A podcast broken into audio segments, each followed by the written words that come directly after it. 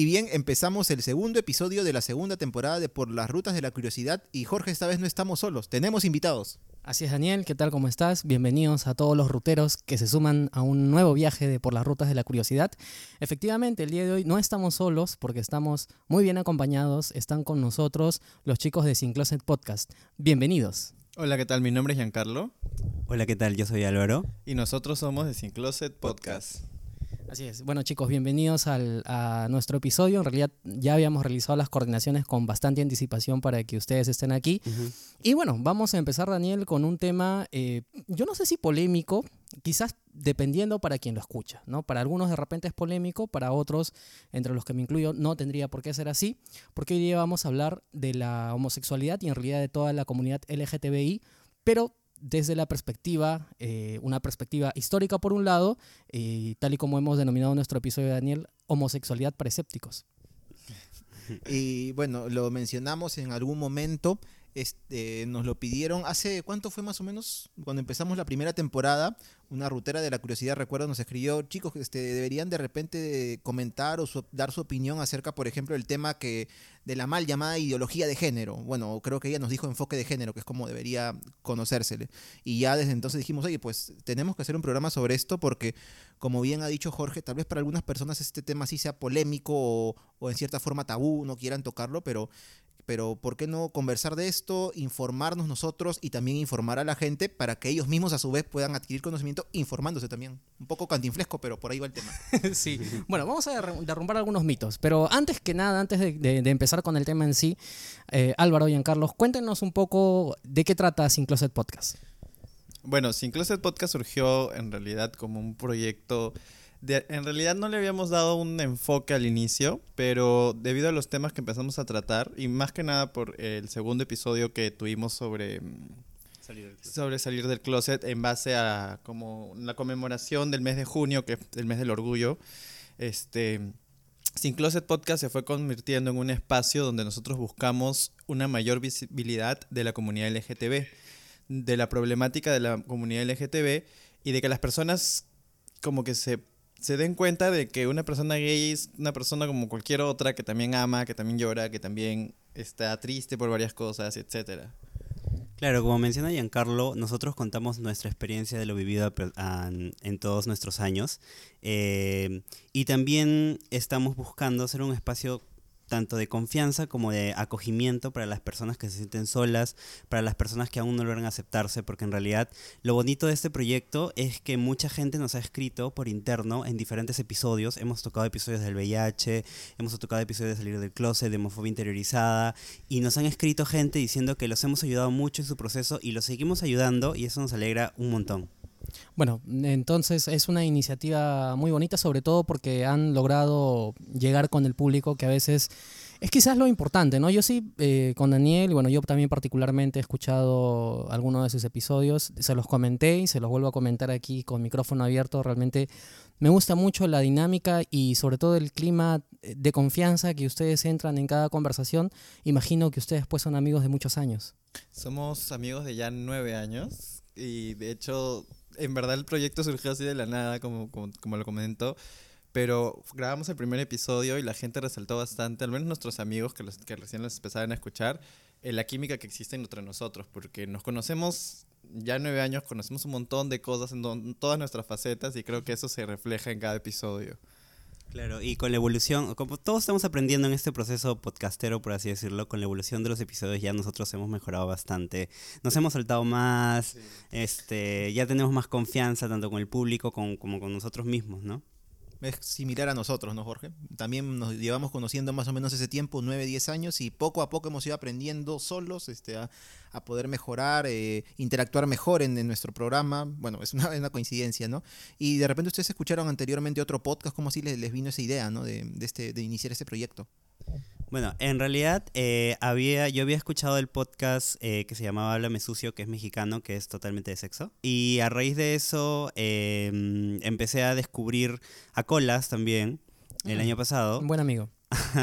y, yo, le, que yo siempre he querido tener un espacio comunicativo, o sea, ser por así decirlo, creador de contenido. Entonces se me ocurrió la idea de que, pucha, no tengo tiempo para hacer videos, pero probablemente un audio sea mucho más sencillo y descubrí en el proceso que sí. Y ahí fue cuando necesitaba un partner, un compañero, así como ustedes.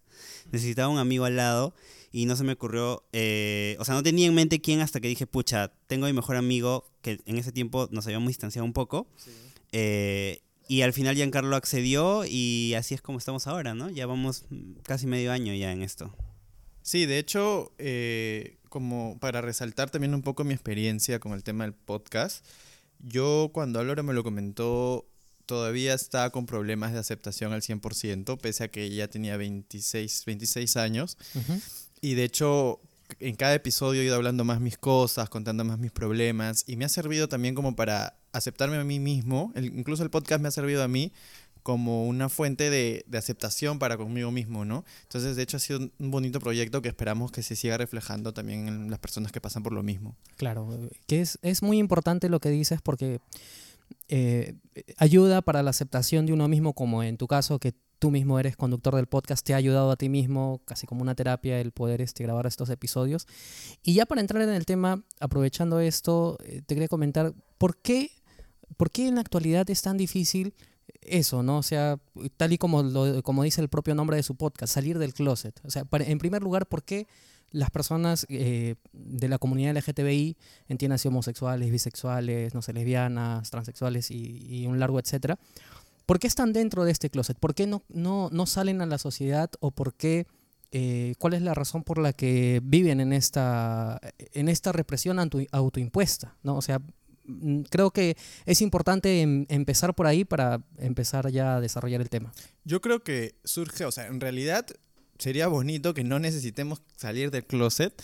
De hecho, una vez escuché un comentario de que una persona gay sale del closet no en una sola vez, una oportunidad en su vida, en varias oportunidades. Yo salí del closet con mi familia, salí del closet en la universidad, salí del closet en cada trabajo al que ingreso, porque yo ingreso no necesariamente sabe. Entonces, es un constante, eh, es una constante salir del closet en diferentes ambientes o, con personas que, que, recién estás conociendo, ¿no? Y de hecho creo que nosotros pasamos por esto por el, por el miedo. O sea, yo en mi caso tenía muchísimo miedo de que se enteren, me vean en la calle o se enteren más gente porque podía llegar al oído de mi familia, miedo al rechazo, miedo a que la gente te mire mal, a que te critiquen. Eh, justo ahora están, han estado divulgando por redes sociales un caso de discriminación en, por la Municipalidad de Los, eh, de los Olivos. Claro, sí, hemos visto. ¿no? Este, entonces, ese miedo que aún hay por el, por el pensamiento de la gente, el rechazo de la gente, es lo que hace que uno se quiera mantener en el closet, al menos en mi caso. Ahora, es importante resaltar que un niño o un adolescente que está pensando qué es lo que quiere o qué le gusta, siente atracciones diferentes o no se encuentra cómodo con su género o sexo, eh, crece en una familia heteronormada en este país. Eh, y también está el tema de que hay mucha imposición, bueno, ya no como antes, porque los jóvenes de ahora eh, se cuestionan más, preguntan más, levantan la voz, marchan en general, pero eh, la imposición de la religión ha sido también un tema que ha que no solamente en Perú, sino en diferentes países, tanto de Latinoamérica como del mundo, ha sido como que muy inquisitivo con la comunidad en sí. Y es todos estos factores que hacen que un adolescente o niño tenga mucho miedo de salir este, del closet, porque tiene miedo, como menciona Giancarlo, al rechazo, al maltrato, al abandono eh, y sobre todo a quedarse solo. A quedarse solo, ¿no? Claro, lo que, lo que quería de repente añadir a la, a la pregunta que hizo Jorge y que ustedes acaban de contestar es que en este caso, ¿qué sería lo, lo difícil o por qué para las personas de la comunidad LGTBI les es difícil salir del closet? Pero en este caso, ¿por qué lo consideran ustedes? ¿no? Porque en realidad, pues cada persona, también como escuché creo en algunos de sus episodios, eh, tiene también todo el derecho de salir o no salir del closet y en el tiempo en el que quiera. Eh, pero también es normal, obviamente, que debido a que si bien la sociedad ha evolucionado en las últimas décadas, o tal vez no siglos, no en las últimas décadas, y pues este ya no ya no sea como antes porque de repente pues el ser de la comunidad que se dio hace dos tres siglos hubiera sido pues para en muchos lugares en los que actualmente esto esto no tiene nada nada fuera de lo común eh, hubiera sido pues pena de muerte prácticamente no y como ocurre incluso en algunos países son pocos pero todavía pues este está penalizado el, pertenecer a la comunidad LGTBI incluso en algunos creo que en Irán me parece se condena con pena de muerte. este incluso eh, hay un país acá en América que es Guyana ese paísito que está a la derecha de Venezuela donde todavía es ilegal ser este este, ser, eh, en este caso, Homosexual. En el caso de los hombres, porque creo que en mujeres no, solo lo, lo- lo catalogan como actos indecentes. O sea, todavía falta, todavía falta evolucionar, pero entonces se entiende por qué pues, muchas personas tienen este, este temor, creo que es así el mundo muy, muy normal de, de salir del closet. Es, es un tema de machismo en general y mucho miedo a que te golpeen, te hagan eh, maltrato psicológico, eh, incluso o sea, sabemos muchos casos de gente que se ha suicidado por todo este tema del rechazo o, o personas que odian mucho a la comunidad y que pueden matarte. Entonces todo esto, todo este ambiente, por así decirlo, tóxico hace que al adolescente le dé mucho miedo salir porque se está enfrentando a todo este, a todo este ambiente. Incluso cuando yo salí del closet, mi mamá lo primero que me dijo es ten mucho cuidado con quién te juntas, a dónde vas, porque de verdad eh, puede considerar que te encuentres saliendo de, la- de una discoteca homosexual, puede que te encuentres con alguien que esté ahí eh, totalmente, por así decirlo, eh, con ganas de, de- de- lastimar a alguien y realmente te pueda causar una fatalidad. Entonces todo este miedo hace que, que las personas no se sientan seguras en su país ni en su ciudad y, y obviamente estamos hablando de Lima, ¿no? Hay muchas realidades en la sierra que es mucho más difícil y en la selva peor. Eh, de hecho, para agregar también, una vez este, eh, leí una frase que decía que las personas o los chicos eh, no se suicidan por ser gays, lesbianas, bisexuales, etc. Se suicidan porque la sociedad es homofóbica, es transfóbica. Entonces, es justamente como dice Álvaro, el miedo de hacer algo que la sociedad todavía no acepta y que ve mal, ¿no? Entonces, es, es efectivamente eso. En mi caso era, eh, este año fue la primera vez que fui a la Marcha del Orgullo y tenía muchísimo miedo. La razón por la cual me impedía ir era porque tenía miedo de que pase alguien, nos golpee, nos, nos critiquen, nos miren o, o incluso salir en la televisión y que me vean o me reconozcan, Claro, etcétera, ¿no? claro, Entonces claro. todo ese miedo es, es lo principal. Bueno, eh, y el objetivo, uno de los objetivos de este episodio, nosotros pues que, que nos gusta hablar mucho, mucho de historia y estas cositas a veces un poco nerds, pero, pero, pero que nos parecen siempre muy interesantes porque estamos con este bichito de la curiosidad, es justamente pues demostrar que la homosexualidad o el lesbianismo, la bisexualidad y todo lo demás en realidad es, o sea, existe desde que existe el hombre. O sea, aquí no estamos hablando como algunas personas, y lo he leído en Twitter y se leen muchos comentarios, y hay personas también, incluso el otro día yo estaba, estaba almorzando y escuché unas personas con un- unos comentarios súper desagradables este, en ese sentido, ¿no? Es decir, dando a entender de que en realidad eh, la conducta homosexual es una conducta anormal, ¿no? Que es una enfermedad, que es algo, y aquí viene la palabrita, ¿no? Antinatural, ¿no? Eh, Se, dice mucho esto de lo de que es antinatural, cuando en realidad eh, no nos damos cuenta que eh, esta es una represión social. Es decir, todo esto nace, y lo vamos a ver durante el episodio, mm, querramos o no, muchas veces por imposiciones que ha puesto la propia Iglesia Católica en algunos momentos de la historia y que ha permitido que esto sea visto de esta manera, o sea, que se vea que sea visto como algo anormal cuando es algo absolutamente normal. Pero bueno, Daniel, entonces vamos a, hacer un pequeño recorrido después del o en el siguiente bloque. Si quieres enterarte de todo lo que hacen los navales peruanos por ti, escucha Embarcados Digital, el podcast de la Marina de Guerra del Perú, donde encontrarás entrevistas, historia y las novedades del acontecer naval. Escúchanos en Spotify. Buen viento y buena mar. Este podcast cuenta con el apoyo de la Unión Podcastera. Encuentra a la Unión Podcastera en todas las redes sociales. Síguenos. Tu ayuda es muy importante para poder difundir el podcasting en español. Unión Podcastera, Fraternidad de Podcasting. Tendríamos que retroceder pues hasta la antigua Mesopotamia para encontrar algunos vestigios históricos propiamente de eh, homosexualidad, Daniel, eh, ya en la historia. Por ejemplo, en, una vez más en el periodo sumerio, a propósito de este genial libro de la, libro de, la historia comienza en Sumer, existía pues eh, unos sacerdotes cantores llamados Asinú, que significaba literalmente hombre útero. ¿Qué les suena a ustedes? La primera vez que escucho ese término, pero Claro, apa- aparentemente, pues, este, era- este, esto es como un más sentido este, ritualístico, ¿o ¿no? O, bueno, de, chamanes en el, en el- del antiguo Sumer o su símil, eh, que vendrían a ser, pues, este, personas homosexuales, porque al ser hombre útero se entiende que tienen una relación sexual, este, pero en- entendido como una relación este, sexual pasiva. Pues no, entonces era aparentemente el fin, vayamos a saber en qué sentido este, era la religión y por qué era importante eso, pero ya ahí empezamos a encontrar. Pero años más tarde incluso en la antigua Babilonia también se va a encontrar y hay, un, este, hay una famosa epopeya que es la epopeya de Gilgamesh. de la cual hablamos en nuestro programa sobre el diluvio, porque Gilgamesh era un, un señor que supuestamente sobrevivió a un gran diluvio que hubo en Babilonia. Y de todas maneras, pues en esta epopeya se menciona que él tuvo un amigo, un buen amigo, alguno, bueno, no sé exactamente mi dominio del babilonio, del sumerio no es muy grande, pero, pero se, lo traducen así, o lo han traducido así, pero con quien pues Gilgamesh tenía una, una relación bastante cercana, pero demasiado tal vez, ¿no? O sea, llegando ya tal vez a considerarlos, porque no una relación de pareja. Enkidu, su pareja es Enkidu. Enkidu. Ahora, eh, hemos mencionado ahora, mm, sin- siendo un poco rigurosamente académicos, este, Sumeria, Babilonia, pero claro que, o sea, seguramente todo ese tema de la homosexualidad, la bisexualidad y todo, todos los demás términos han, han, han existido, pues seguramente desde mucho antes, ¿no? Desde de repente la prehistoria, ¿no? Desde que el, el hombre, como habíamos conversado antes de iniciar el programa, el hombre empezó a ser hombre. Eh, pero bueno, estamos, estamos soltando ahora esto, estos datos indicando que en esta etapa al menos de lo que se sabe, en esta etapa antigua de la historia, esto tenía más un significado ritualístico, porque sabemos que el panteón de dioses que tenían estas civilizaciones era muy distinto al, al que conocemos nosotros, ¿no? que es, un, es más ligado al monoteísmo, un solo dios que nos lo imaginamos incluso como hombre, pero en este caso no, habían dioses, habían diosas, y habían de repente, y si no me equivoco, dioses que tenían aspecto de mujer, cosas, cosas por el estilo, ¿no? Y es por eso que se llega a este punto que hemos explicado.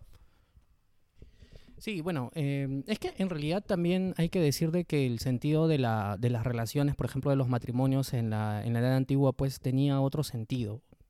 ¿Qué quiero decir con esto? Que en realidad incluso que las prácticas homosexuales o bisexuales era casi un privilegio este, para quienes se lo podían permitir, ¿no? Porque lo primero era, este, en un sentido muy pragmático, formar la familia, pues, ¿no? Eso, o sea, cultivar el campo de cultivo, qué sé yo, tener para la subsistencia normal, y lo demás ya quedaba casi como un privilegio.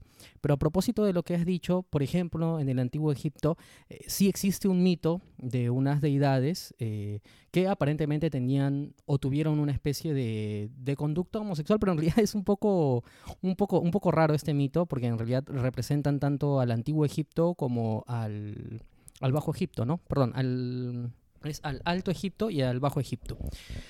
Eh, pero bueno, eh, no solamente eh, vamos a encontrar este tipo de, digamos, de anécdotas o de vestigios en, en la historia antigua, sino que también las vamos a encontrar en la América precolombina. Aquí, pues en este caso, en el caso de América, la América antes de que llegaran los conquistadores españoles y otras nacionalidades, es más complicado porque mm, al menos no se ha descubierto, no ha habido escritura que recoja testimonios exactos. Son los, en, este, en nuestro caso, en el del Perú, los españoles quienes vinieron seguramente ya con un sesgo también muy grande de poder entender, pues cuando interrogaban a la gente, oye, ¿y cómo eran las leyes de tu pueblo? ¿Y qué hacían? Ah, pues este, ellos hacían así, así, hacían esto. Y ellos con uy, no, pero esto no nos conviene ponerlo, ¿no? Nosotros este, somos este, cristianos, somos creyentes y, y esto, eh, no sé, la homosexualidad es un pecado, entonces tenemos que todo poner más o menos de una forma que nos convenga. Entonces no hay un testimonio tan, digamos, tangible en la actualidad, pero de todas maneras, por fortuna, sí quedó algo que seguramente es algo que todos hemos visto en algún momento, específicamente ligado a nuestro país, que son los huacos eróticos de Ah, la cultura moche. sí, Esto sí parece que este, todo- todos lo hemos visto en algún momento, ¿no? Sí, de hecho, eh, hay, hay algunos que creo que son representaciones de relaciones homosexuales. Claro, sí. Algunos huacos de la cultura moche, si no me equivoco. Sí, sí. Sí, sí los, he, sí los he visto, o sea, sí. Y tengo entendido también que existía lo mismo en la cultura maya, en la cultura azteca, o sea, información de, de imágenes o cerámicas que representaban las relaciones homosexuales, por así decirlo.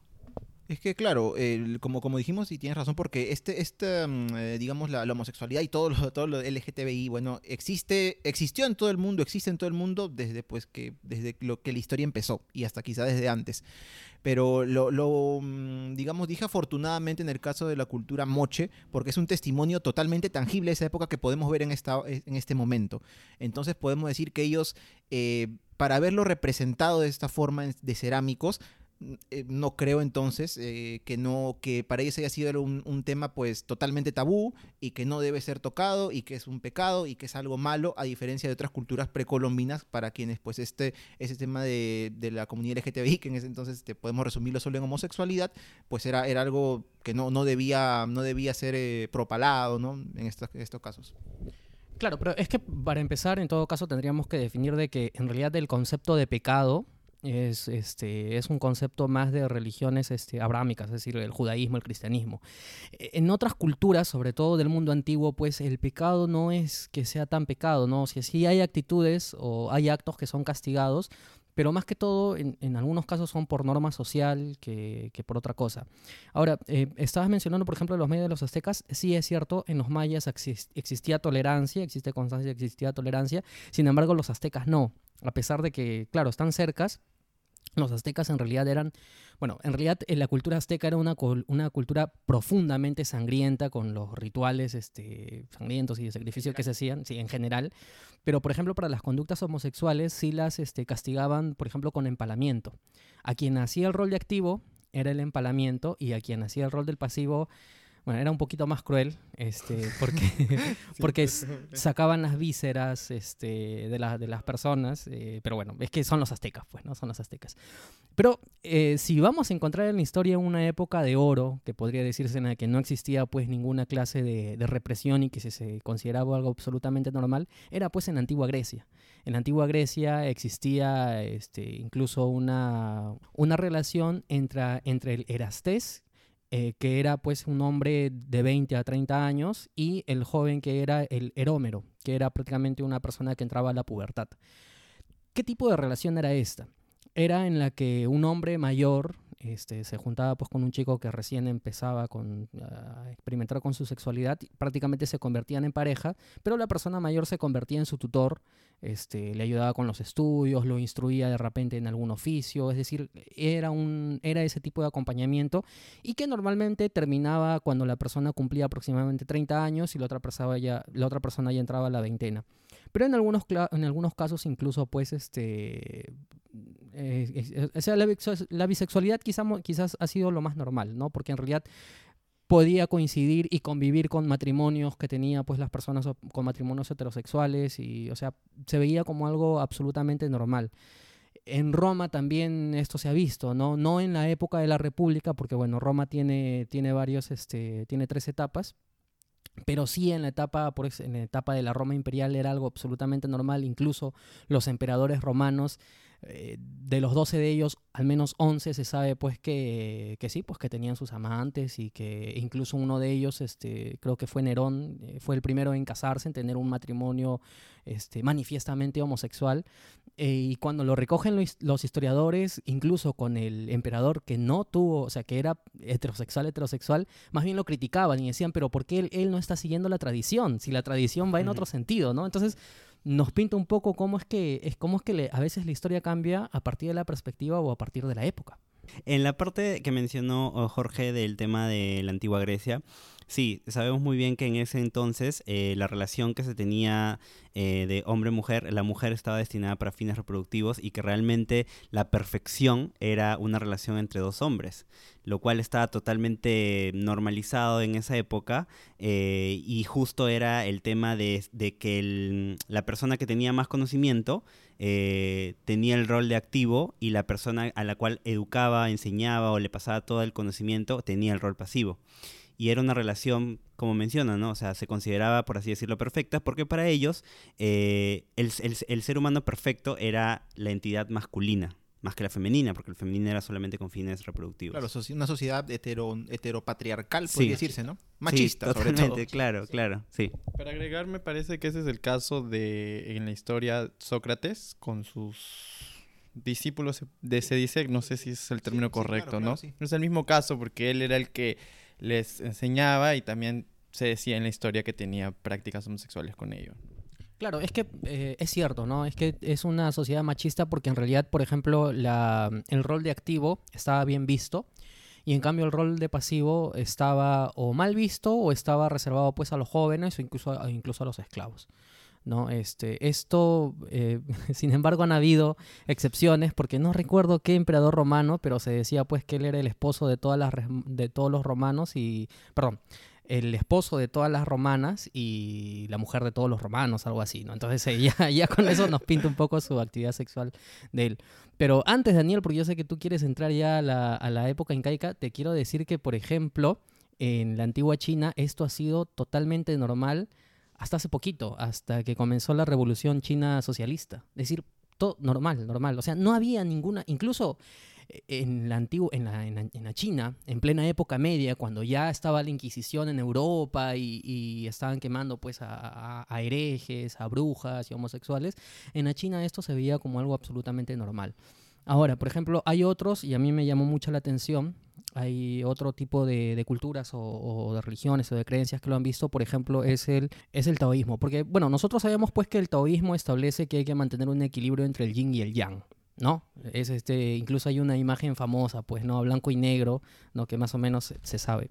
Incluso hay una canción famosa de Jarabe de Palo, Jin Yang, de mi época del, del colegio, no sé si la escuchado. Y bueno, lo que pasa es que eh, se cree que en las relaciones sexuales el hombre se descarga de Yang y se carga de Yin. Es decir, el Yang está con el hombre y el Yin está con la mujer. Entonces, para que se mantenga ese equilibrio, eh, la relación heterosexual eh, se cargan una con otra, no hay una retroalimentación. Sin embargo, para el mismo taoísmo se piensa que las personas que, mantienen relaciones homosexuales en realidad son personas más equilibradas, porque tienen iguales niveles de yin y yang. Es decir, que no necesitan este, tener relaciones con personas de otro sexo para poder mantener ese equilibrio, sino que de por sí ya están equilibrados. ¿no? a mí me parece algo, algo muy bonito y, muy interesante, ¿no? Cómo, cómo vamos viendo que va cambiando la perspectiva de acuerdo, de acuerdo a la religión. Y bueno, ya ni qué decir, por ejemplo, de la India, porque ahí tenemos pues este, el famoso libro este que, que seguramente todos conocemos, que es el Kama Sutra. Y bueno, en la India igual, ¿no? O sea, el Kama Sutra está lleno también de, de, imágenes este, de relaciones homosexuales, ¿no? Y no pasa nada, eso es algo absolutamente normal. Y bueno, antes, antes de, volver pues a este lado del mundo, lo que, lo que justamente estábamos conversando, ¿no? De repente el, lado mm, hasta cierto punto positivo del que hablamos, en, por ejemplo, en Roma o en Grecia, en el que eh, la homosexualidad era hasta cierto punto bien vista, pero oye, te das cuenta, ¿no? También el machismo reinante, o sea, cómo, cómo el, el, rol de activo era bien visto, el de pasivo era mal visto, y para dar de repente un poco de mayor luz sobre una época que hemos hablado hace un rato, que es el antiguo Egipto, le recomendamos buscar el mito de Horus y de Set Claro, ese era un mito, este, bueno, ahí, le, dejamos de tarea para, para, poder encontrar y vean cómo es que en este caso, pues el, el, rol en una relación, bueno, homosexual, el rol de pasivo, pues era visto totalmente mal, ¿no? O sea, eh, el ser el pasivo era ser prácticamente humillado, vejado, ultrajado, bueno, le dejamos de tarea buscar el mito de Horus y Set. Y bueno, en este caso quería volver al, a nuestro continente, a la época de los incas y hablamos un poco de los moches, porque mira, algo, algo que he encontrado, eh, chicos, era que eh, ya, hablamos de los moches que al parecer allí, en la cultura mochica al norte del país, era algo hasta cierto punto normal. Todo este, la comunidad LGTBI, ¿no? El, la homosexualidad, el lesbianismo. Su símil de aquel entonces, sí. Eh, pero bueno, se sabe que los incas, que sabemos que es una cultura que nació en el Cusco, es decir, en el sur del actual Perú, eh, no, no tenía también visto esto. Sí habían penas que decían, no, si una persona este, eh, es homosexual, no, hay que castigarlo, no recuerdo si con pena de muerte o no, pero era un castigo pues fuerte, igual a las mujeres, a las lesbianas. y bueno, esto se comenta que esta, estas penas, estos castigos sí eran muy aplicados en la zona sur del imperio y en la zona central, pero en la zona norte como que las leyes se relajaban un poco. Y justo qué coincidencia que es esta zona en donde floreció la cultura moche, y hablamos de los guacos eróticos, que incluso ahí se refleja todo el tema de la homosexualidad. Y también, por ejemplo, ahí se habla de un tema que, que mm, contrasta un poco con el machismo reinante en el mundo en aquella época, que es el tema, por ejemplo, de las capullanas, que era una, una especie de sociedad eh, matrilineal o matriarcal. Entonces, como en esta zona del, del antiguo Perú, del Tahuantinsuyo, pues eh, vemos cómo, cómo explicarlo, cómo cómo este, este tema se relaja un poco, ¿no? O sea, es, la gente o los gobernantes de este lugar son más permisivos, ¿no? Incluso también se sabe, por ejemplo, recuerdo haber leído un testimonio de, que Huamán Poma de Ayala menciona que el Inca Capac Yupanqui, que fue el, quinto Inca, tenía un cariño muy especial por las lesbianas.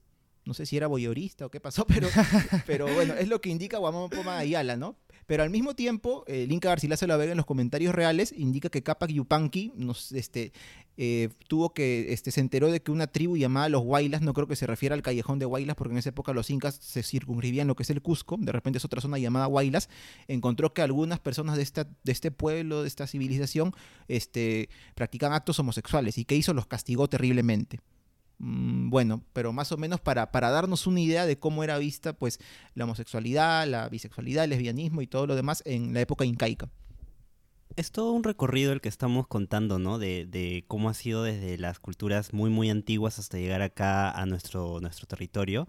Y la verdad es que, bueno, considero yo que la homosexualidad siempre ha existido y, y por más que haya sido castigada, haya sido em, violentada de tal manera en diferentes culturas o en otras aprobadas en sí, em, creo que esto siempre ha estado, siempre ha sido un factor, o sea, siempre, siempre ha habido este tema del, deseo sexual o la atracción sexual por personas del mismo sexo, ambos sexos, eh, pero depende del desarrollo de la cultura, es que se ha podido ver reflejar en otro más, ¿no? nosotros no tenemos como que evidencias de que quizás, como mencionas tú, ¿no? en el norte ha sido más libre, pero quizás en el centro y sur probablemente también existía, pero como estaba tan reprimida no se podía contar tanto así, todavía tanta libertad, ¿no? Entonces, eh, han sido registros muy importantes los que mencionas y me parece interesante porque también nosotros estamos aprendiendo con ustedes un poco más de historia. Em, y es eso, ¿no? La homosexualidad siempre ha existido. Eh, seguramente siempre va a existir. O sea, no puedes reprimir un comportamiento natural. Es como querer reprimir a, un, a, una persona que es heterosexual, ¿no? No puedes reprimir el deseo, lo que uno siente, lo que uno le gusta. No se puede, simplemente, ¿no? Y de hecho, para agregar un poco de ciencia y darle un poquito de peso con los comentarios que ustedes hacen, eh, muchos han cuestionado el tema de, de cómo se originó la homosexualidad o cómo se origina la homosexualidad. ¿Por qué uno nace con esta orientación sexual, una orientación sexual distinta. la clásica, ¿no? Uno se nace o se hace, ¿no? Exacto, y muchos es que, ah, mitos de que lo violaron de chiquito o no, los, no tenía una imagen paternal en el caso de los gays, ¿no? Pero hablamos de que estas prácticas vienen desde hace, desde a muchos años atrás y de acuerdo a algunos estudios de epigenética, o sea, si bien es cierto no existe un gen gay, este leí que puede ser un proceso en el, en el, momento de que el hijo se encuentra en el vientre de la mujer. No, creo que está relacionado con el hipotálamo, si no me equivoco, y que está relacionado con la orientación sexual de las personas y que por ahí puede haber, no es un trastorno, no es, es algo natural que sucede. Claro, yo, yo había escuchado hace no mucho tiempo un podcast muy interesante sobre ciencia llamado A Ciencia Cierta. Es un podcast español muy, muy interesante. Hablan de muchos temas relacionados a ciencia, a salud también. Por ejemplo, tienen un tema sobre el Alzheimer. Bueno, eh, pero en este, en este podcast justamente tocaron el tema de que hace no mucho también en España, bueno, o en Europa, o tal vez en el mundo apareció una noticia sobre de que algunos científicos habían investigado acerca de qué tan eh, genético puede ser el comportamiento de una persona de la comunidad LGTBI, ¿no? O sea, si realmente, como, como habíamos dicho, alguien nace o se hace. Y bueno, al parecer la conclusión que han llegado no es ninguna que sea concreta todavía, pero lo que se sabe es que no por completo, pero hay algunos genes, o tal vez miles de genes, porque sabemos que tenemos millones de genes los seres humanos, que sí pueden influir en el que una persona, pues a medida que va creciendo, va desarrollándose desde que nace, se convierta pues en un futuro en homosexual, en bisexual, transexual y todo lo demás. Eh, pero, pero no solamente es eso, sino también lo que ellos llaman los, si no me equivoco, los caracteres. Eh, en este caso no, yo también pensé en un momento se refieren que al carácter, a la personalidad, no, sino a algunos, este, eh, algunas cosas que te ocurren en tu vida, por poner un ejemplo. Por poner un ejemplo, un tema como la estatura a veces este, uno puede tener una predisposición genética a medir, eh, por ejemplo, un metro ochenta, por ejemplo. Pero si estás en un, vives en un país y en una sociedad que es muy pobre, no tienes con qué alimentarte bien de niño, es probable que no alcances esa estatura, que te quedes un poquito más chato. Lo mismo tal vez es con el tema, ellos dicen, este, de, la, de la homosexualidad, la bisexualidad, la transexualidad. Eh, depende no solo de, de tus genes, sino también del ambiente, de la sociedad en la que te desarrolles, ¿no? O sea, es una, es una mezcla que, bueno, hasta ahora no, no se ha podido descubrir tampoco exactamente cuánto pesa cada uno de ellos, ¿no? No sé si algún día se descubra, sería muy interesante saberlo quizá, pero, pero es lo que se sabe hasta el momento. Sí, de hecho, eh, para que se exprese un carácter existe tanto la disposición genética como luego lo que es la parte fenotípica, que es la parte de la interacción del, del gen o de la persona con el medio ambiente. Entonces, como tú mencionas, no puede ser que exista un determinado gen predisposición para algo hablamos, ponte de un caballo que tiene el gen predispuesto para pertenecer a ser de la raza de caballos de carreras, pero nunca se le entrena. Entonces ese gen no se va a expresar el, ¿no? el carácter como tal. Entonces, de hecho, sí hay varios estudios. Algunos dicen que existe un gen, que existen genes que están relacionados. Se descartó que el gen número 23, que es el gen sexual, este, tiene que ver algo con eso, pero no, no se sabe a ciencia cierta, ¿no? Pero no sé por ahí, o sea, algunos como dicen, se nace o se hace, ¿no? Pero es que depende un montón en realidad. Hablamos de, de, de momentos de la historia donde ha sucedido desde hace mucho tiempo, entonces hay que hablar de cómo eran ahí, cómo eran las familias ahí o cómo era la sociedad en esa época para ver por ahí de repente el origen o algo así. Pero es que no solamente es una, es una actitud o una orientación de los hombres, es que es una orientación que se vive, que se ve, que se puede contrastar en la naturaleza. Bueno, empezando que los hombres también somos animales, pertenecemos al reino animal, pero lo que nosotros coloquialmente conocemos como animales, hay muchísimas especies, miles de ellas, probablemente decenas de miles o cientos de miles, que también eh, muestran este tipo de, orientaciones y, y- y, claro, alguien te diría, pero es que eso es antinatural porque no es reproductivo. A ver, eh, ¿quién te está diciendo que lo natural necesariamente tiene que ser reproductivo? O sea, no, no, es, es que no, no tiene que ser así. O sea, estamos pensando de una manera muy sesgada y estamos tratando de, de, de, este, no sé, encerrar los argumentos eh, tan obtusamente que no nos damos cuenta que en realidad esto no tiene absolutamente nada de antinatural. Pero bueno, es lo que ha ocurrido. Y desafortunadamente yo hace un momento dije que mucho ha tenido que ver también la Iglesia Católica con esto. ¿Y por qué lo digo? No, no, es, que, no es que yo tenga pues este, un especial, no sé, este, molestia con la Iglesia, qué sé yo, pero digamos, estudiar historia a veces te da estas cosas, ¿no? Porque cuando empieza en toda la sociedad occidental a ser la homosexualidad eh, perseguida, a partir de que en Roma, este, pues se acoge como la religión oficial la religión católica. Desafortunadamente, eh, hasta cierto momento, porque es cierto que hay cierta etapa de la Edad Media, en la Edad Media Alta, que incluso hay uniones civiles homosexuales, o, no, no civiles, son uniones este, que la propia iglesia lo- los tiene, no, no recuerdo ahorita el nombre, este, lo, lo voy a buscar para decirlo, pero que eran un acuerdo entre dos hombres, nunca entre mujeres, porque bueno, desafortunadamente las mujeres siempre han estado relegadas también, este, en la que se juntaban, juntaban sus bienes, juntaban sus propiedades, se juraban lealtad y fidelidad ante un padre, y ya está. Y si eso no es matrimonio, o sea, ¿qué cosa es entonces?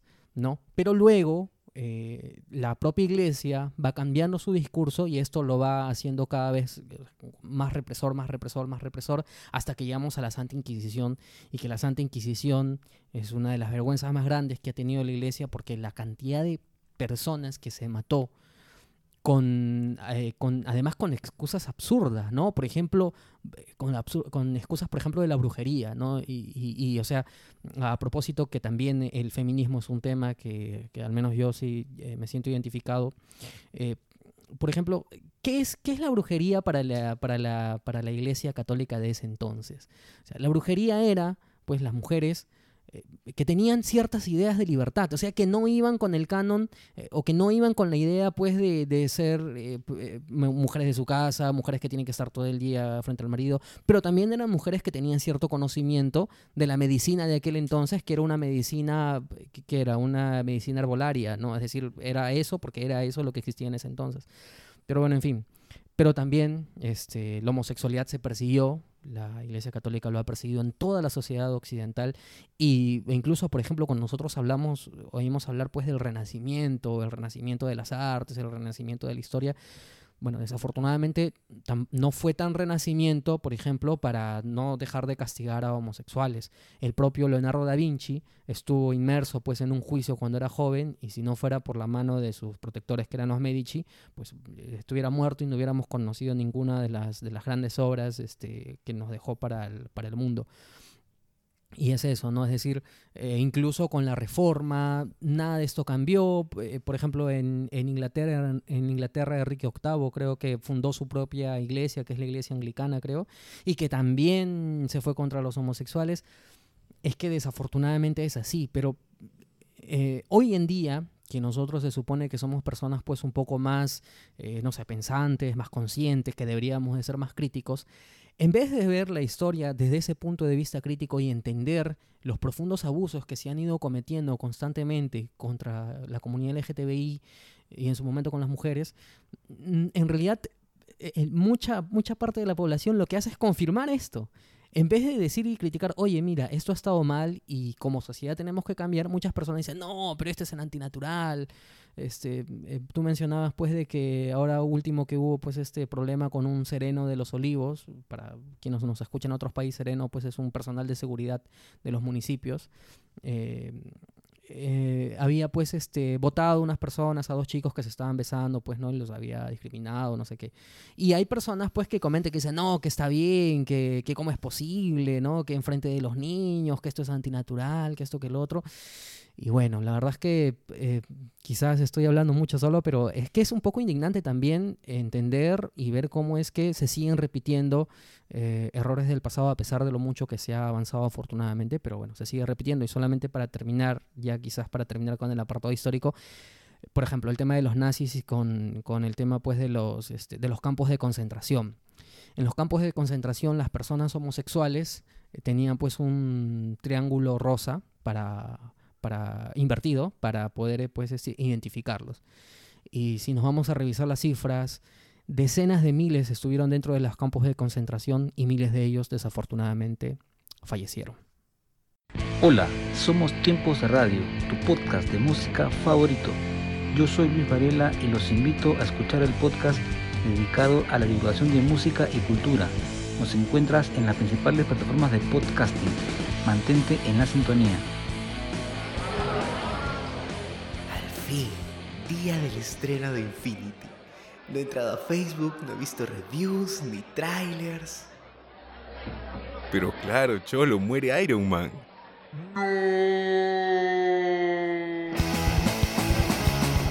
Hablemos con Spoilers, el podcast que te lo cuenta todo sobre la cultura pop, incluso lo que no quieres saber.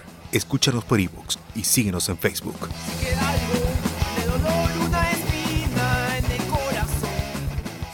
Bueno, o sea, de hecho sí se han tocado bastantes cosas con respecto a la historia y llegamos al punto en el que la homosexualidad es reprimida, ¿no? Si nos ponemos a pensar y este no me, no me acuerdo la época exacta si fue los 70, 80, pero más o menos por ahí, que surge el movimiento homosexual con respecto a luchar para obtener los mismos derechos que una persona heterosexual prácticamente y ser bien vistos, no, no ser perseguidos por, por la sociedad. Y eso, eso surgió e inició en Estados Unidos. Y fueron creo que 10 o 20 años después que empezaron, empezó acá en, en Latinoamérica y con la imposición, no, bueno, no la, creación del movimiento homosexual de Lima, ¿no? Que, y a raíz de eso fue que se empezó a hacer también de forma internacional la Marcha del Orgullo Gay, ¿no? Que no solamente lo hacemos acá en Lima, lo, hacemos lo hacen en, en ICA, lo hacen en diferentes departamentos que se están sumando ahora también y en diferentes partes del mundo lo, por así decirlo, lo bonito de la historia de la homosexualidad y de bisexualidad, transexualidad, todos los términos que, lleva este espectro sexual que tenemos, eh, es que durante toda la historia hemos tenido muchos aliados, muchos aliados.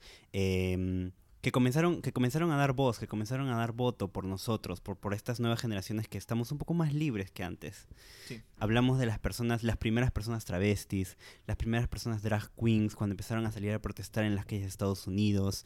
Eh, artistas, cantantes muy conocidos que en, los años 80, los años 90 empezaron a decir, sí, soy homosexual y, está bien, no pasa nada, ¿no? Em, y han sido muchos, muchos, muchos personajes importantes dentro de la historia homosexual que nos han enseñado y nos han aportado para volvernos la comunidad que somos, una comunidad más valiente, una comunidad más libre, una comunidad que quiere seguir luchando. Tenemos, aún tenemos barreras en este, en este país, en este continente. Em, pero seguimos ahí, seguimos en la lucha. Es por eso que ahora, como menciona Giancarlo, eh, eh, el movimiento homosexual de Lima ayudó mucho a esto, a poder empezar a integrarnos como comunidad, ¿no? Y dentro de la historia moderna, por así decirlo, de la comunidad, estamos hablando también de, de los años 80 en que salió el, virus de inmunodeficiencia humana, VIH, eh, que comenzó con, como, llamados como la enfermedad de los homosexuales en los años 81, en, en 1981, si no me equivoco. Claro, en los 80, empezó 81, si no me equivoco, como dices. este eh, Bueno, lo, claro, debe haber sido porque se descubrió primero solamente que le daba a personas homosexuales y mucha gente ahí, pues sobre todo los más puritanos conservadores, oh, Dios los está castigando. Exacto, exacto, exacto, ¿no? Y, y si no fuera porque empezaron los casos heterosexuales, este probablemente en ese tiempo hubiera sido un poco más complicada la lucha. Em, pero sí, o sea, fue un episodio que marcó mucho a la comunidad en sí, porque nos estaban ya, si ya de por sí la religión y los demás eh, aspectos de la, de la cultura y de la sociedad nos estaban marcando, ahora decían, sí, ¿sabes qué? Eres homosexual y por eso estás condenado a tener eh, SIDA, porque en ese entonces estaba catalogado como SIDA, ¿no? O como le decían algunos el cáncer gay, le decían algunos incluso. Hasta la enfermedad rosa, si no me equivoco, tenía el, Sí, por el sarcoma de Kaposi creo que les sale bueno, a quienes sufren de esto, sí. Claro, y como menciono, hasta que se empezaron a llegar casos a Latinoamérica, todo, y, y al final se llegó a la conclusión de que de que era un tema por transfusión de sangre, o sea, es una enfermedad sanguínea. Claro, sí.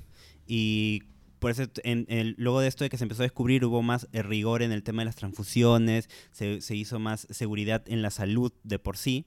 Este, y se empezaron a hacer más tratamientos ¿no? para la comunidad con los retrovirales. Sin embargo, el estigma continuó.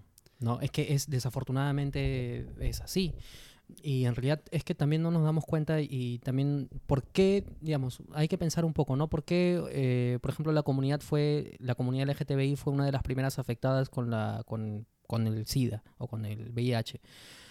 Porque en realidad, en ese entonces, los preservativos no se les entendía tanto como métodos de, de, este, para evitar enfermedades de transmisión sexual. Es decir, tenían esa función, pero más se le veía como métodos anticonceptivos.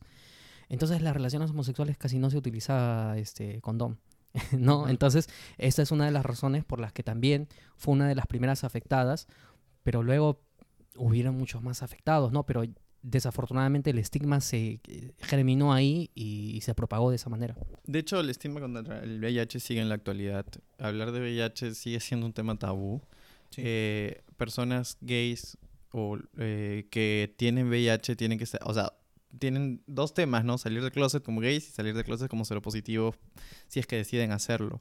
Entonces, este, ¿por qué? Porque también hay un estigma de, que te señalen o de que te digan, ah, tienes VIH seguro porque te has acostado con mil personas. Cuando no necesariamente puede ser así, basta con que tengas relaciones con una persona y con quien hayas tenido el contacto y simplemente este, te transmite el virus, ¿no? Entonces, siguen existiendo un montón de, de estos mitos de, de, compartir el baño, que es totalmente errado, ¿no? Y de que ya es una sentencia de muerte cuando sabemos que ahora, con solo una pastilla diaria y llegar a, la carga indetectable, una persona puede vivir su vida de, lo más normal. Claro, eh, una, una idea que quería dar para todo lo que estábamos comentando era que, o sea, de repente desde fines del siglo XIX, durante el siglo XX, o sea, si bien ya la, homosexualidad, no, por ejemplo, no sé, ya en muchos países no se condenaba con pena de muerte, pero y el rechazo, la discriminación, el estigma continuó, si hasta ahora continúa, pues en esta época primera mitad del siglo XX, pues todavía era demasiado fuerte. Ahora, volviendo al tema del VIH, el SIDA, o sea, es una enfermedad, bueno, ya yendo un poco al tema mismo de la, de la ciencia de la enfermedad, que si bien en los años 80 eh, empezó a surgir alrededor del mundo, a hacerse conocida, los primeros, eh, hubo casos que hubo en los Estados Unidos en los años 70, si no me equivoco, en Haití en el año 69, pero es una enfermedad que se ha descubierto que posiblemente esté rondando África desde el inicio del siglo XX, desde 1908 aproximadamente, o sea, muchos años esta enfermedad estuvo allí, se circunscribió pues a la zona del Congo, de Zaire, hasta que ya pues lamentablemente luego dio un gran salto, ¿no? Cruzó el Atlántico, se fue hasta el Caribe, Estados Unidos y de ahí pues voló alrededor del mundo y es una pandemia como, como actualmente está catalogada. Y bueno, hablando de, pandemias, que no, no, es así específicamente, pero desafortunadamente también em, hay algo que sucedió en la historia moderna, que es lo, que la homosexualidad se catalogó como una enfermedad. Eh, sí, fue agregada como una enfermedad eh, psiquiátrica. Em, y, o sea, en realidad en ese tiempo había mucha más estigma, mucha más crítica, entonces eh, por muchos años fue, fue, fue, fue catalogada así, ¿no? Hasta que luego eh, la Organización Mundial de la Salud, sacó a la homosexualidad dentro de estas enfermedades psiquiátricas para no, para no ser considerada una, enfermedad en sí. Y eso fue un tiempo más o menos reciente, si no me equivoco, ¿no? Años 80, creo que hasta 90. Bueno, más o menos, ¿no? Creo que sí, creo que sí. O sea, pero... O sea, retiraron esto porque se dieron cuenta efectivamente mediante los estudios que una persona homosexual no está enferma. Claro, claro. No, ni a nivel psicológico, no, no hay nada, o sea, no hay nada que decir Claro, que o nos puede sea- decir que tenemos un comportamiento diferente o algo, ¿no? O sea, Porque existieron y lamentablemente, bueno, creo que aún existen eh, lugares o clínicas para deses- deshomosexualizar a las es- personas. Sí, pero eh, eh, sí, sí, es cierto. Y en su momento era horrible. O sea, Ajá. que se practicaba eh, lobotomías, creo que así se llama. Lobotomías, electroshock. Si han visto la película La Naranja Mecánica, ahí más o menos van a darse cuenta Claro, cómo, electroshocks. cómo era esta, esta terapia, entre comillas, ese tratamiento, entre comillas, también. Claro, porque si era considerada una enfermedad, ellos trataban de buscar la manera de poder curarla, ¿no? Y es algo que, como mencioné, creo que aún sigue habiendo algún tipo de, de religiones o movimientos Sí, sí, sí. que siguen poniendo lo mismo, ¿no? O sea, siguen pensando que se- de alguna u otra manera al ser humano se le puede deshomosexualizar con algún tipo de acto o herramienta o metodología, ¿no? Mm, sí, es algo que, bueno, o sea, se ve más ahora, creo, a mi opinión, con lo de las redes sociales, ¿no? Porque al menos cuando yo era niño o mm, adolescente en mi temprana etapa, no recuerdo haber visto o escuchado, claro que sí he escuchado pues comentarios, ¿no? Este, prejuiciosos, este, de estigma contra, contra la comunidad LGTBI, pero, pero nunca escuché esto de que es una enfermedad, hay que curarlo, hay que llevarlo a una terapia, eso nunca, ¿no? O sea, este, este, en este caso, más que odio, esta ignorancia, pues no, no recuerdo haberlo escuchado en ninguna parte de la ciudad ni de las personas que me he relacionado de todo tipo, ¿no? Eh, ahora, justo que mencionaban el tema de que, de que pues, eh, hasta, hasta muy bien entrado el siglo XX la homosexualidad era considerada una enfermedad. Eh, claro que lo que recuerdo es que de este, esto, mm, esta lucha que empezó de la comunidad LGTBI en los Estados Unidos, en Nueva York, ahí en los 60, 70, fines de los 60 creo que fue, este, es que claro, como, como hablamos del caso del Sereno de los Olivos, ¿no? O sea, eh, cuando uno es homofóbico, busca la excusa cualquiera para poder ir contra la persona pues, de la comunidad LGTBI, cualquier cosa. Y en este caso la excusa que encontraban en Nueva York era que en estos bares o discotecas a las que iban personas de la comunidad LGTBI, vendían, como en toda discoteca, licor, alcohol. Y los- la gente, pues los agentes de policía, no se decían, oye, acá está gente enferma, porque la homosexualidad es una enfermedad en, en aquella época, ¿no? Entonces, ¿cómo es que venden alcohol? Ah, vamos de frente contra ellos, ¿no? A, a hacer una redada, ¿no? Era la excusa que encontraban para poder, eh, eh, para poder irse contra ellos, en realidad con, toda una escala de violencia, y a partir de pues, que estas personas dijeron, oye, basta ya, ¿no? Tenemos derechos y, vamos a luchar por ellos. Y hablemos de eso, no solamente eso, y no sé cuán controversial pueda ser, pero la excusa que en este último caso que ha sucedido acá en Lima ha sido el tema de que existen niños, o siempre está con el tema de que hay niños. Yo puedo decir, o sea, yo soy gay, y, eh, pero he sido un niño que ha crecido en una familia eh, heterosexual, rodeado de parejas hetero- heterosexuales. Nunca he- eh, que yo recuerde he visto prácticas homosexuales en toda mi infancia, adolescencia, y cuando me empecé a dar cuenta de que tenía una orientación sexual distinta, hasta ni siquiera sabía qué, qué nombre ponerle porque no sabía qué, qué me estaba pasando. Entonces era como que he vivido en un ambiente en el que he visto, he visto todo lo que es heterosexual y todo lo que la sociedad eh, se tilda como normal. Y aún así es- he nacido, o he nacido homosexual, ¿no? Claro, es decir, si esa, si esa teoría de, de que mira, te ven los niños se conf- confirmaría en este caso, por ejemplo, eh, en tu caso, tú que has nacido viendo todo heterosexual, por obligación también tendrías que ser heterosexual. ¿no? Exacto, es decir, o sea, también, así. también va así, ¿no? Esa sería la lógica y sin embargo no es así. Y lo que pasa es que en realidad pues es una excusa tonta, ¿no? O sea, y, y yo lo digo porque dicen, no, pero los niños, pero oye, los niños ven a parejas heterosexuales agarrados de la mano besándose en el parque y, o sea, lo ven en la serie de televisión, en la novela que les permite ver la mamá. ¿Y cuál es el problema? O sea, yo particularmente, eh, yo, o sea, yo lo, yo lo pienso así, no veo el problema. Pero bueno, desafortunadamente es esto y ustedes cómo ven, eh, em, más allá de este caso y de repente con otros casos, este, la homofobia ya eh, aquí en el, en el Perú concretamente. Eh, es algo que se, se- se viene trabajando hasta el día de hoy. Eh, es un tema muy, muy, muy educativo, ¿ya?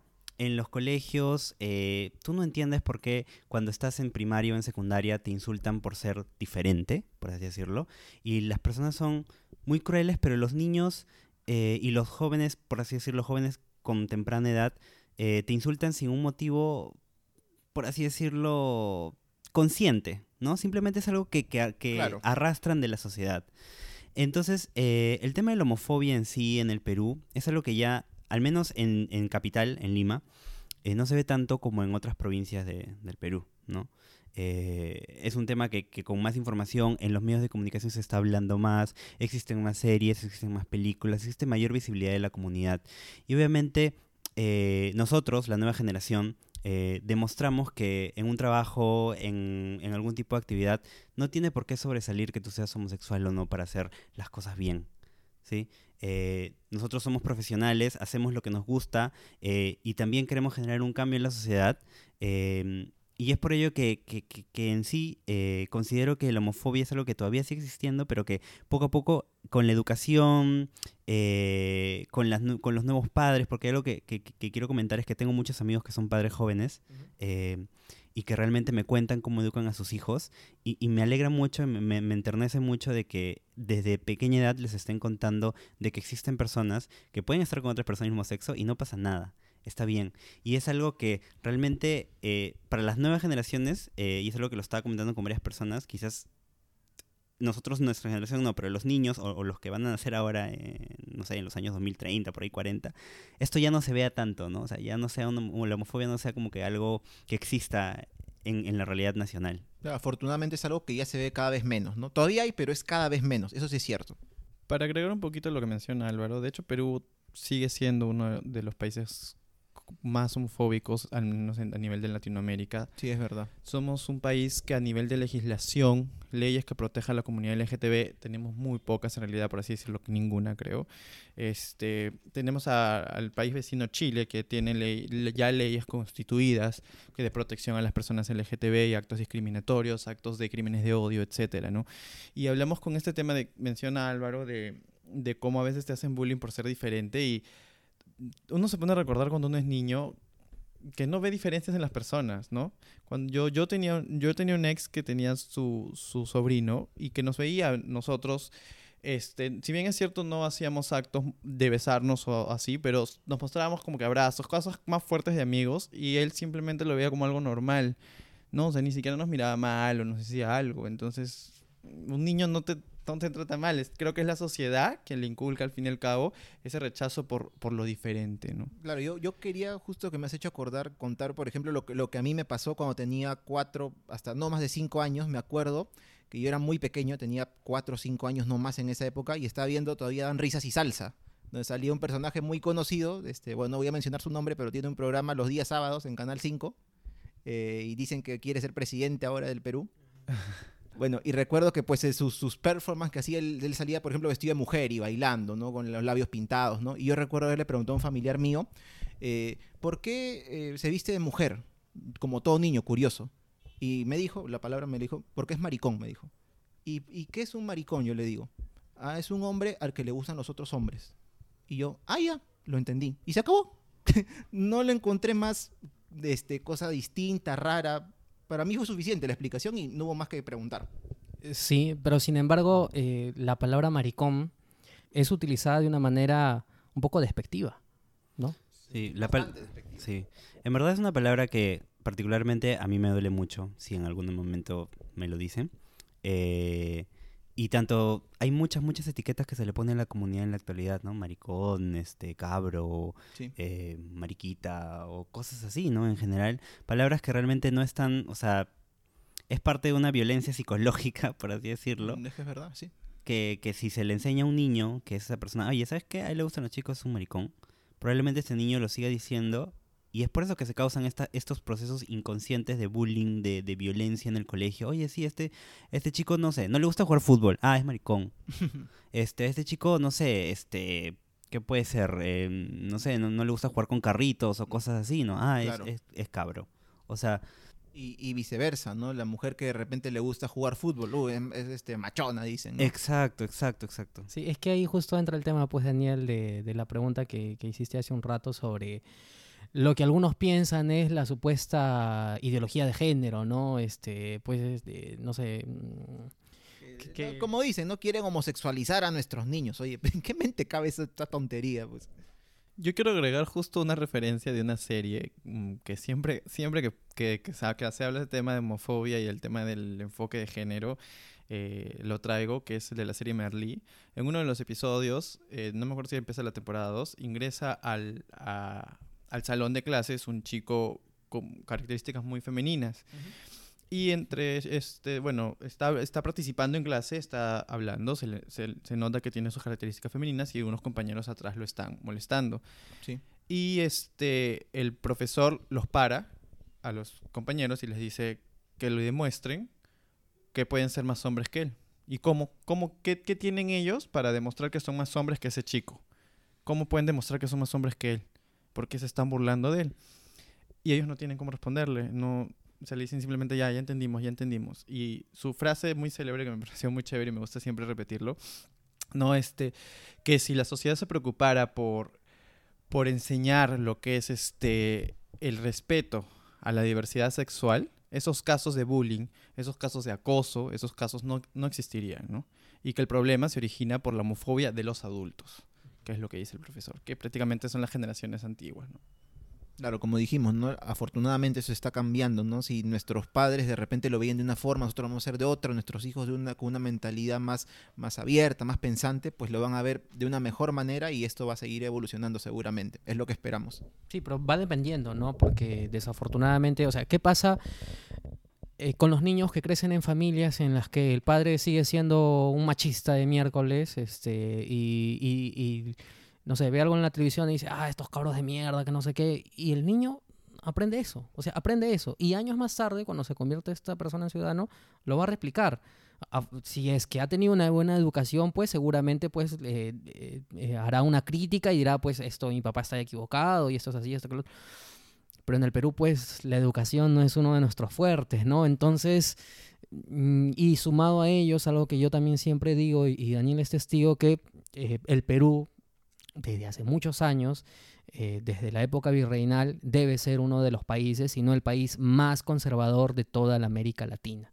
O sea, a diferencia o en comparación con Chile, con Argentina, con Uruguay, no sé, con Venezuela, con Colombia, bueno, con Colombia de repente por ahí, pero somos el país más conservador en este tipo de temas, ¿no? Entonces, ¿qué es lo que pasa? Que vemos a nuestros políticos eh, que ahora, eh, por ejemplo, la, mayoría fujimorista que hubo hasta hace poco, pues, se opuso, se, op- se oponía a cualquier clase de, de ley eh, que, que vaya pues en favor de la comunidad LGTBI o incluso de las mujeres, se oponían, ¿no? Se, se oponían. ¿Y por qué? Porque, bueno, sus intereses, ahí está pues este, la asociación que tienen con la, con la iglesia, en este caso no, no católica, sino cristiana, este, porque no les interesa, pues, y, y ahí viene otra vez con el mismo tufillo de lo antinatural, que no es natural, que no sé qué.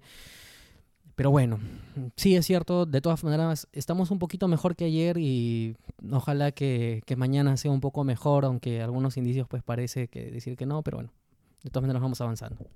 Bueno, yo lo decía más que nada porque tengo la fe de que si bien todavía va a haber niños criados pues en estas en estos ambientes machistas, homofóbicos, de todas maneras en el futuro más van a ser los, ya los adultos en aquella época que no van a pensar así las cosas, que van a verlo de una forma distinta y van a ser mayoría cada vez más. Nosotros esperamos que en algún momento eh, podamos, a los que quieran casarse, a adoptar sin problema. Eh, son cosas que quizás suenan muy banales o cosas que suenan como que, pero ¿para qué te quieres casar? no? Pero es que sí, hay personas que realmente es su manera de mostrar amor y está bien.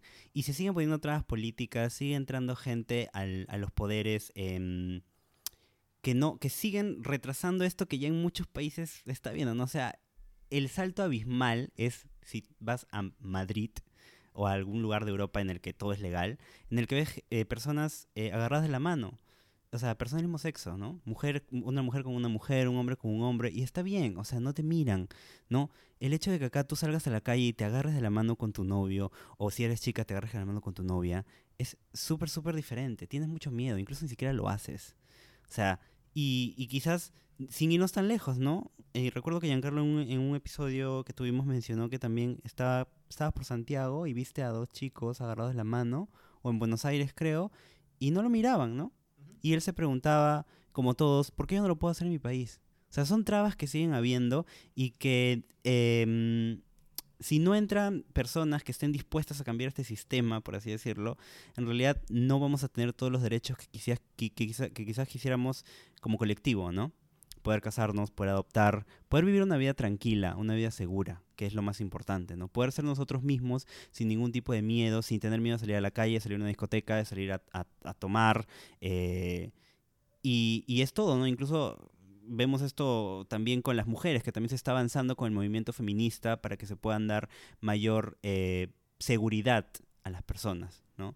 Pero, o sea, nosotros lo estamos viendo desde un lado capital, o sea, no, es ya mucho más es el, el espectro que vemos en la sierra o en la selva, que es súper conservador, súper machista Muy distinto todo. es muy distinto porque tienen otra manera de pensar. eh, lamentablemente no les llega tanto la tecnología, no les llega... hay zonas muy pobres en las que no tienen acceso a la información, no tienen acceso a conocer lo que realmente está pasando en el mundo, ¿no? Y siguen viviendo en la burbuja de la familia patriarcal eh, o la familia machista, en la que realmente sí hay, hay- y hay muchas, muchas películas que retratan eso. Por ejemplo, Retablo, que fue hace poco eh, una película muy fuerte, si no la han visto se la recomiendo un montón, en la que ven cómo es la cosmovisión andina con respecto a la homosexualidad. Sí, sí. Y hace poco vimos la, la película Mapacho, que trataba sobre cómo se ve la comunidad transexual en la selva y, y qué es lo que realmente viven al día a día. Sí, bueno, eh, esperemos de todas formas, ahora que has hablado de Retablo, que es cierto, es una, es una película realmente que a mí me, no sé, es- es- me gustó mucho como película, pero realmente es muy, muy cruda, ¿no? Muy cruda. Así que bueno, de todas maneras, desde aquí esperamos que, que Retablo pues alcance su nominación al Oscar, que Sí, parece ojalá, que está cerca, sí. parece que está cerca. Sí, ya, ya ha sido proyectado en los Estados Unidos, ha tenido algunas este, reseñas de medios importantes en Estados Unidos y bueno, esperemos que sí. Pero bueno, eh, ya para ir concluyendo, eh, quería, quería que ustedes este, nos comenten un, un último mensaje, eh, pero sobre todo a las personas que, que, que digamos que todavía no logran entender o no logran ver o siguen pensando pues que, que la comunidad LGTBI o en este caso los homosexuales pues este no son personas naturales o que van en contra de, lo, de lo que dice Dios o de lo que son pecadores, qué sé yo, ¿no? O sea, un mensaje para escépticos. Bueno, yo les puedo decir desde mi, desde mi punto de vista, desde mis zapatos, yo soy una persona que cree mucho en Dios. Eh, bueno, fui cre- eh, crecí en una familia que creía mucho en Dios y yo sigo creyendo mucho en Dios. Eh, soy una persona como cualquier otra que trabaja, que ha estudiado, que demuestra cada vez que es- puede ser exitoso, puede salir adelante con su esfuerzo y que no tiene por qué estar definido la persona que esté a mi, a mi lado eh, sentimentalmente, ¿no? O sea, soy una persona que, que y, ah, bueno, Álvaro puede, puede apoyar un poquito eso, que siempre le gusta ayudar a los demás, siempre que, que tengo amigos soy muy dedicado con ellos y me gusta estar para ellos. Y eso es muy independiente de mi orientación sexual. Entonces, para las personas que, que todavía creen que eso está mal, o sea, somos personas como cualquier otra persona, que también, como lo dije al inicio, amamos, eh, lloramos, nos reímos, ayudamos, estudiamos, trabajamos, tenemos títulos, etcétera, ¿no? Y no deberíamos de ser definidos por a quién decidimos amar. Sí, eh, y de parte de mí para el amigo rutero o a la amiga rutera que está escuchando este episodio, no va a pasar nada si tienes un amigo homosexual. En realidad hay mucha gente que quizás no lo sabes en tu familia, en tu oficina, en tu colegio, en tu instituto, en tu universidad, está pasando por una crisis, por así decirlo, existencial, no sabe qué quiere, tiene mucho miedo. Realmente hay que aprender a ser más empáticos con las personas. Cada persona tiene sus propios demonios, sus propios fantasmas, eh, sus propios problemas y realmente para avanzar como sociedad hay que aprender a respetar, a tolerar, a ser empáticos y realmente entender que cada persona tiene un proceso diferente de aceptación eh, y que no va a pasar nada si eres amigo de homosexual. No va a pasar nada si compartes eh, una conversación, compartes un trago, sales con, sales con él. No va a pasar nada. Realmente estas, hay muchas personas que se sienten solas, que creen que no van a... que creen que ya no hay solución, ¿no? Y esa persona, y es algo que yo siempre lo comento a las personas que nos escriben eh, por Instagram o por alguna red, somos una familia, ¿no? Si alguien te rechaza, no te preocupes, estamos aquí. La comunidad no es grande, pero entre todos nos vamos a apoyar, entre todos nos vamos a abrazar. Eh, si tu familia te rechaza, eh, nosotros estamos aquí para apoyarte, para abrazarte, para estar contigo, para ayudarte en tu proceso. No te vamos a, no, nadie, tiene derecho a obligarte a salir del closet ni nada. Y yo creo que sería ese, ¿no? Mi mensaje sería que seamos más empáticos como sociedad eh, y hay que entender que cada persona es única y cada persona es especial. Mm, Puede sonar eh, algo un poco utópico, pero que creo que sí es justo. Ojalá algún día, así como el tema, por ejemplo, ¿no? de lo que se llama raza, eh, ya ha quedado de- desfasado, anacrónico, pues también la orientación sexual algún día será algo, sea algo totalmente irrelevante en la sociedad. JB Design es tu mejor opción en diseño gráfico y diagramación.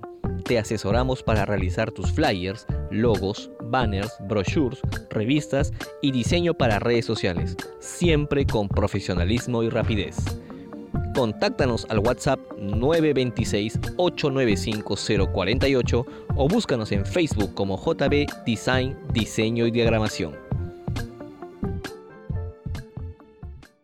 Desde esta edición de Por las Rutas de la Curiosidad, todas las imágenes relacionadas a cada programa que subimos en nuestras redes sociales, en Facebook, Twitter e Instagram, van a estar realizadas por nuestro amigo Jonathan Bernal, a quien como escucharon pueden encontrarlo en JB Design, Diseño, Diagramación y Publicidad. Lo pueden buscar en Facebook. Así es, muchas gracias este, Jonathan por participar en el podcast a partir de ahora de una manera más activa. Y bien, ya estamos llegando pues al, al final de esta segunda edición del segundo programa de nuestra segunda temporada de Por las Rutas de la Curiosidad. Y antes de terminar, quiero que nos cuenten dónde podemos encontrar a Sin Closet Podcast. Sin Closet Podcast lo pueden encontrar en plataformas virtuales como Spotify, iBox y Apple Podcast. Eh, nosotros estrenamos episodio todos los jueves. eh, y en redes sociales, en Instagram estamos como arroba sincloset.p. Y en Twitter estamos como arroba sin closet-pe. Facebook todavía no lo tenemos activo, pero pronto. Pronto, pronto. Esperamos que pronto en realidad, ¿no? Y a ustedes en sus cuentas personales. A ver, a ver, ya está bien, voy a hacer mi cherry. este, a mí me encuentran, bueno, a mí me encuentran en Instagram como arroba Álvaro Claros 1 y en Twitter como arroba Álvaro Claros C. A mí en Instagram me encuentran como arroba jriveracuri y en Twitter como arroba unforesto. Antes de cerrar el episodio, quiero dar las gracias a nombre de Sin Closet Podcast por habernos invitado a, acá a ser parte de, del viaje a la curiosidad, de ser unos ruteros más. Eh, hemos aprendido mucho en este episodio. eh, y nada, ¿no? Eh, contarles que siempre eh, a todos los oyentes que, que somos un espacio que, que quiere apoyar, que quiere visibilizar a la comunidad y estamos dispuestos a escucharlos. Si tienen algún problema, estamos, no somos especialistas, eh, pero hemos pasado por, situaciones similares y estamos allí para ayudarlos. No, gracias a ustedes, Álvaro y Giancarlo, por haber venido. Estamos muy felices. Esperamos esta colaboración ya desde hace algún tiempo y también hemos aprendido bastante pues conversando con ustedes, ¿no? Muchas gracias por haber venido a por las rutas de la curiosidad. Gracias. Bien, Daniel. Y bueno, para nuestros este, amigos ruteros, ¿dónde nos pueden encontrar?